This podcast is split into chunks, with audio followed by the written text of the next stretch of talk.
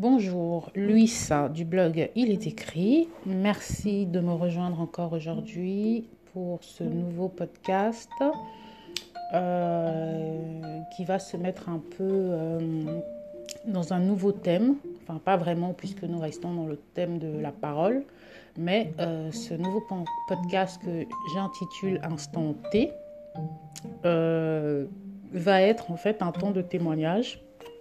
Et j'espère que vous m'aiderez à développer, on va dire, cette rubrique témoignage du blog en me partageant vos témoignages, soit par email, soit en m'envoyant des fichiers audio afin que je puisse les diffuser.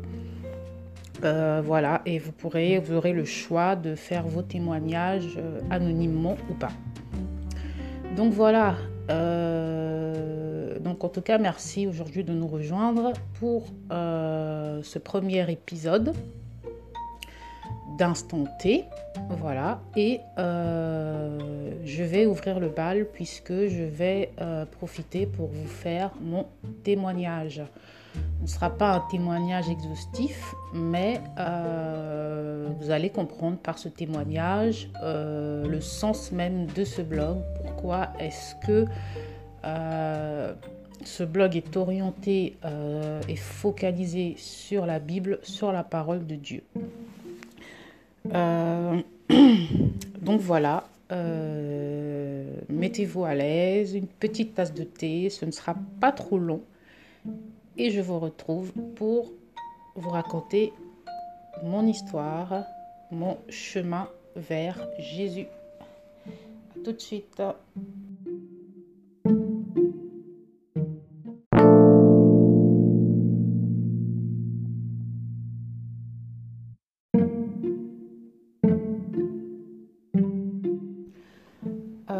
Alors voilà. Donc, pour commencer, je vais d'abord un peu vous mettre dans le contexte de ma vie, on va dire. Je suis issue d'une famille chrétienne, entre guillemets, on va dire, d'un père protestant et une mère catholique. Donc, moi, j'ai plutôt été élevée dans les valeurs catholiques de par ma mère, puisque j'ai fait le catéchisme dans une église catholique. Dans ma jeunesse, j'ai été baptisée et communiée dans une église catholique. Voilà. Et plus je grandissais, en fait, plus je m'en suis éloignée parce que j'ai vécu certaines expériences qui m'ont fait comprendre, en fait, que je n'y trouvais pas ma place.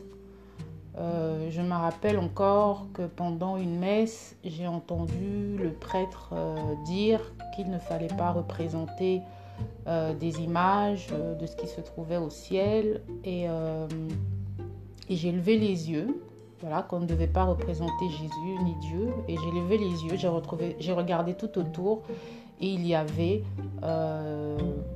des images dans l'église, des statues, tout ça. Et j'étais... je suis pas sûre que j'avais plus de 10 ans. Je pense peut-être 10 ans. Je n'en suis plus sûre. Mais en tout cas, ça m'a marquée et je me suis dit, ben, c'est une bande d'hypocrites. J'ai peut-être pas pensé ce mot-là, mais pas forcément avec le mot hypocrite, mais j'ai pensé, mais qu'est-ce qu'il raconte ?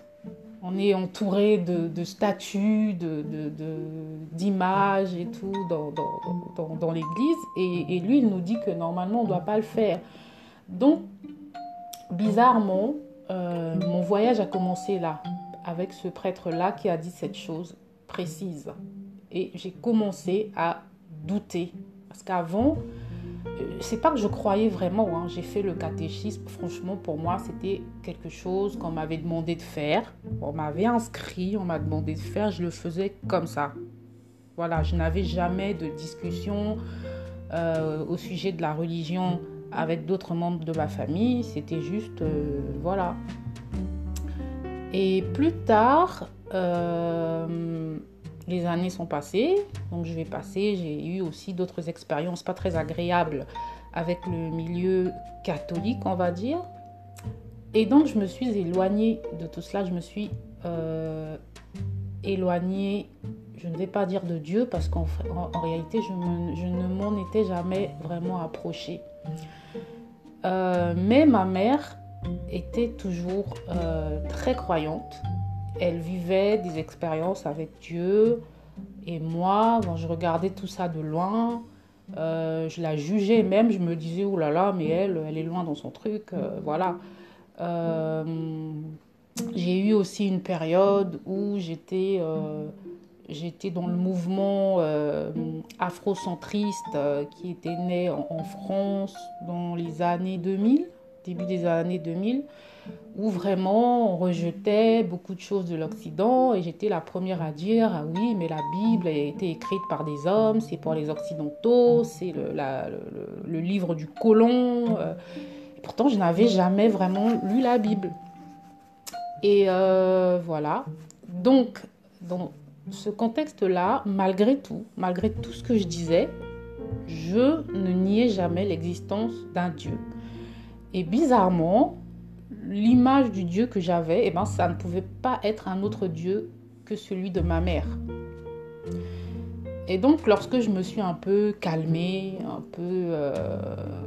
quitter la fougue de la jeunesse, de tout l'afrocentrisme et tout ça, que je me suis posée, que j'ai commencé à me concentrer un peu sur ma vie, sur mon foyer, sur autre chose en fait. Et je pense que sans m'en rendre compte, j'ai commencé à un peu plus à me rapprocher de Dieu. J'ai une tante, une femme magnifique qui vraiment n'a jamais baissé les bras parce que je pouvais lui donner tous les arguments du monde pour lui dire que toi et ta Bible, voilà quoi. Donc,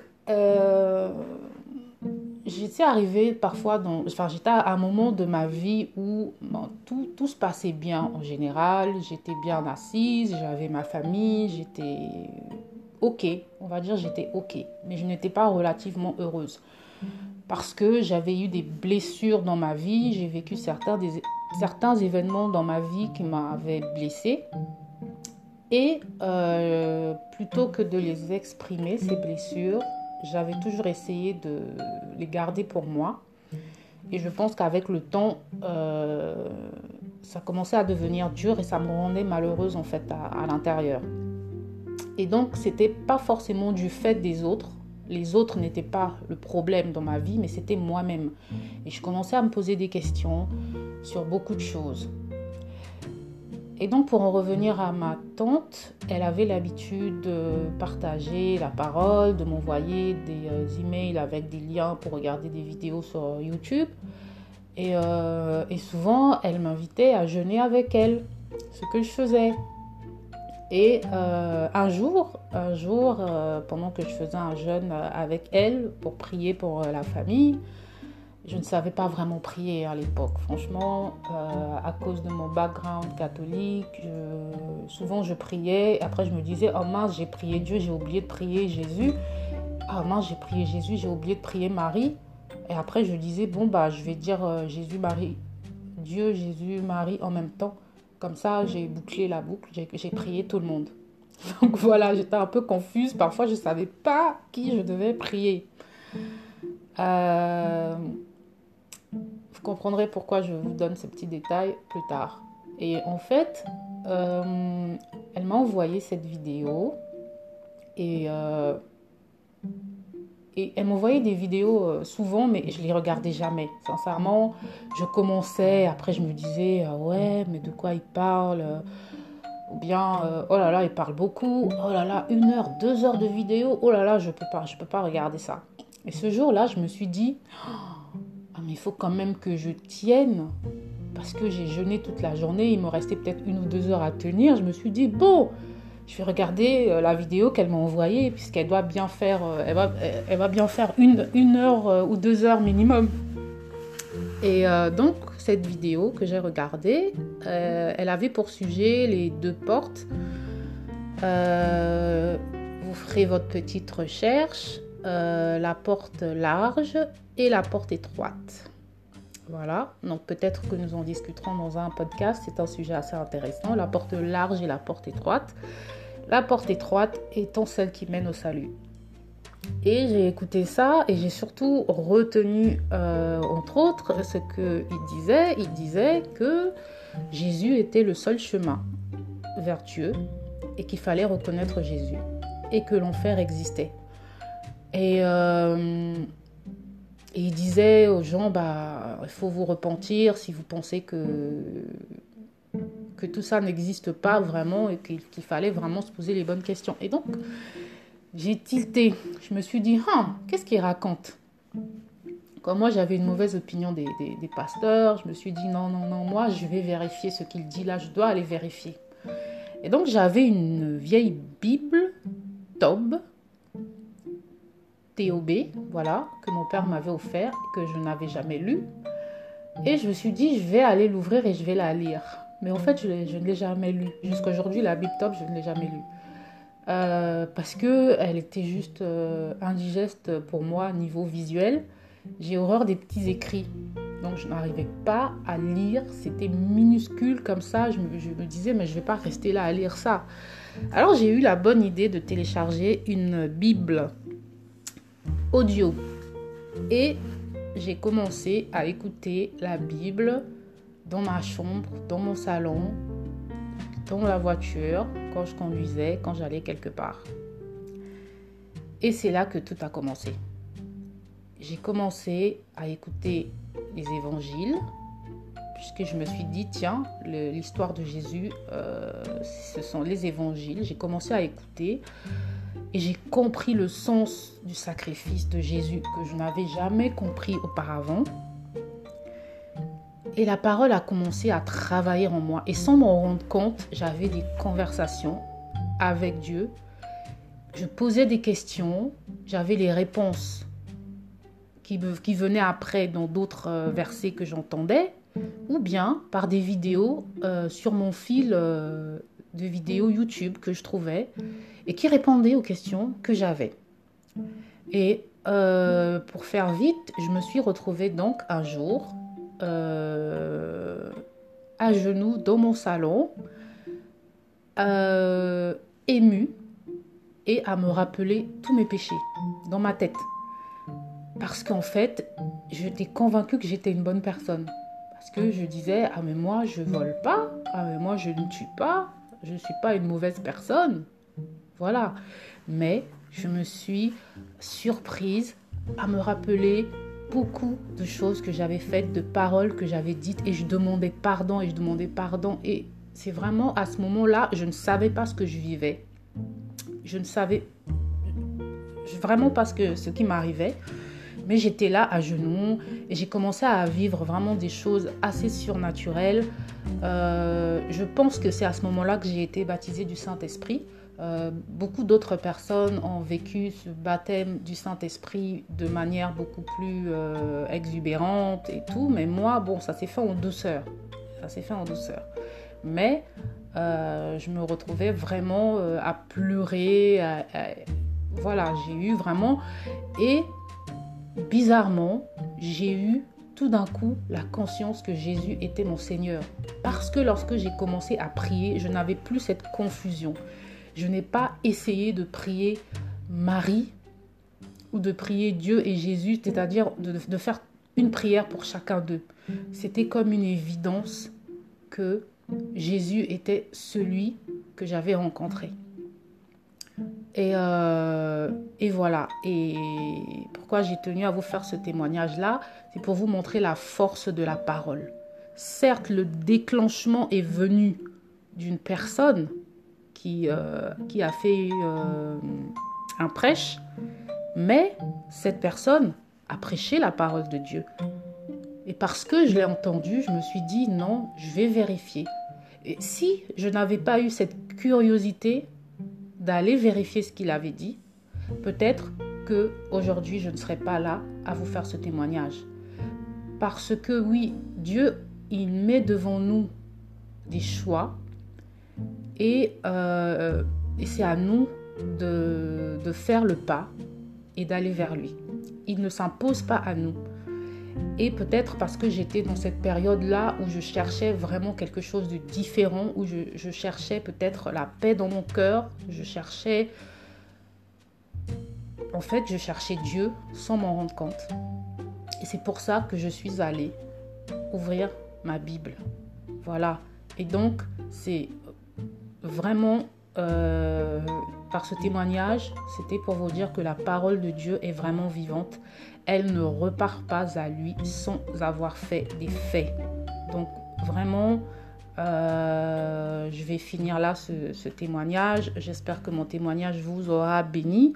Il n'était pas très long, mais le but, c'était vraiment d'élever encore Dieu, de lui rendre toute la gloire. Et j'espère que vous aussi, vous vivrez les mêmes choses. Si vous êtes chrétien, que vous allez continuer à vous accrocher à sa parole. Et si vous n'êtes pas encore chrétien, eh ben, je vous invite, je vous conseille, mais fortement, de vous accrocher à la parole de Dieu, parce que même si pour le moment vous ne comprenez pas grand chose, même si pour le moment c'est un peu un monde un peu spécial, un monde inconnu pour vous, petit à petit cette parole va faire son chemin dans votre cœur et vous allez faire cette rencontre inestimable avec Jésus-Christ. Voilà, merci de m'avoir écouté et j'espère à bientôt pour un nouvel Instant T. Ciao.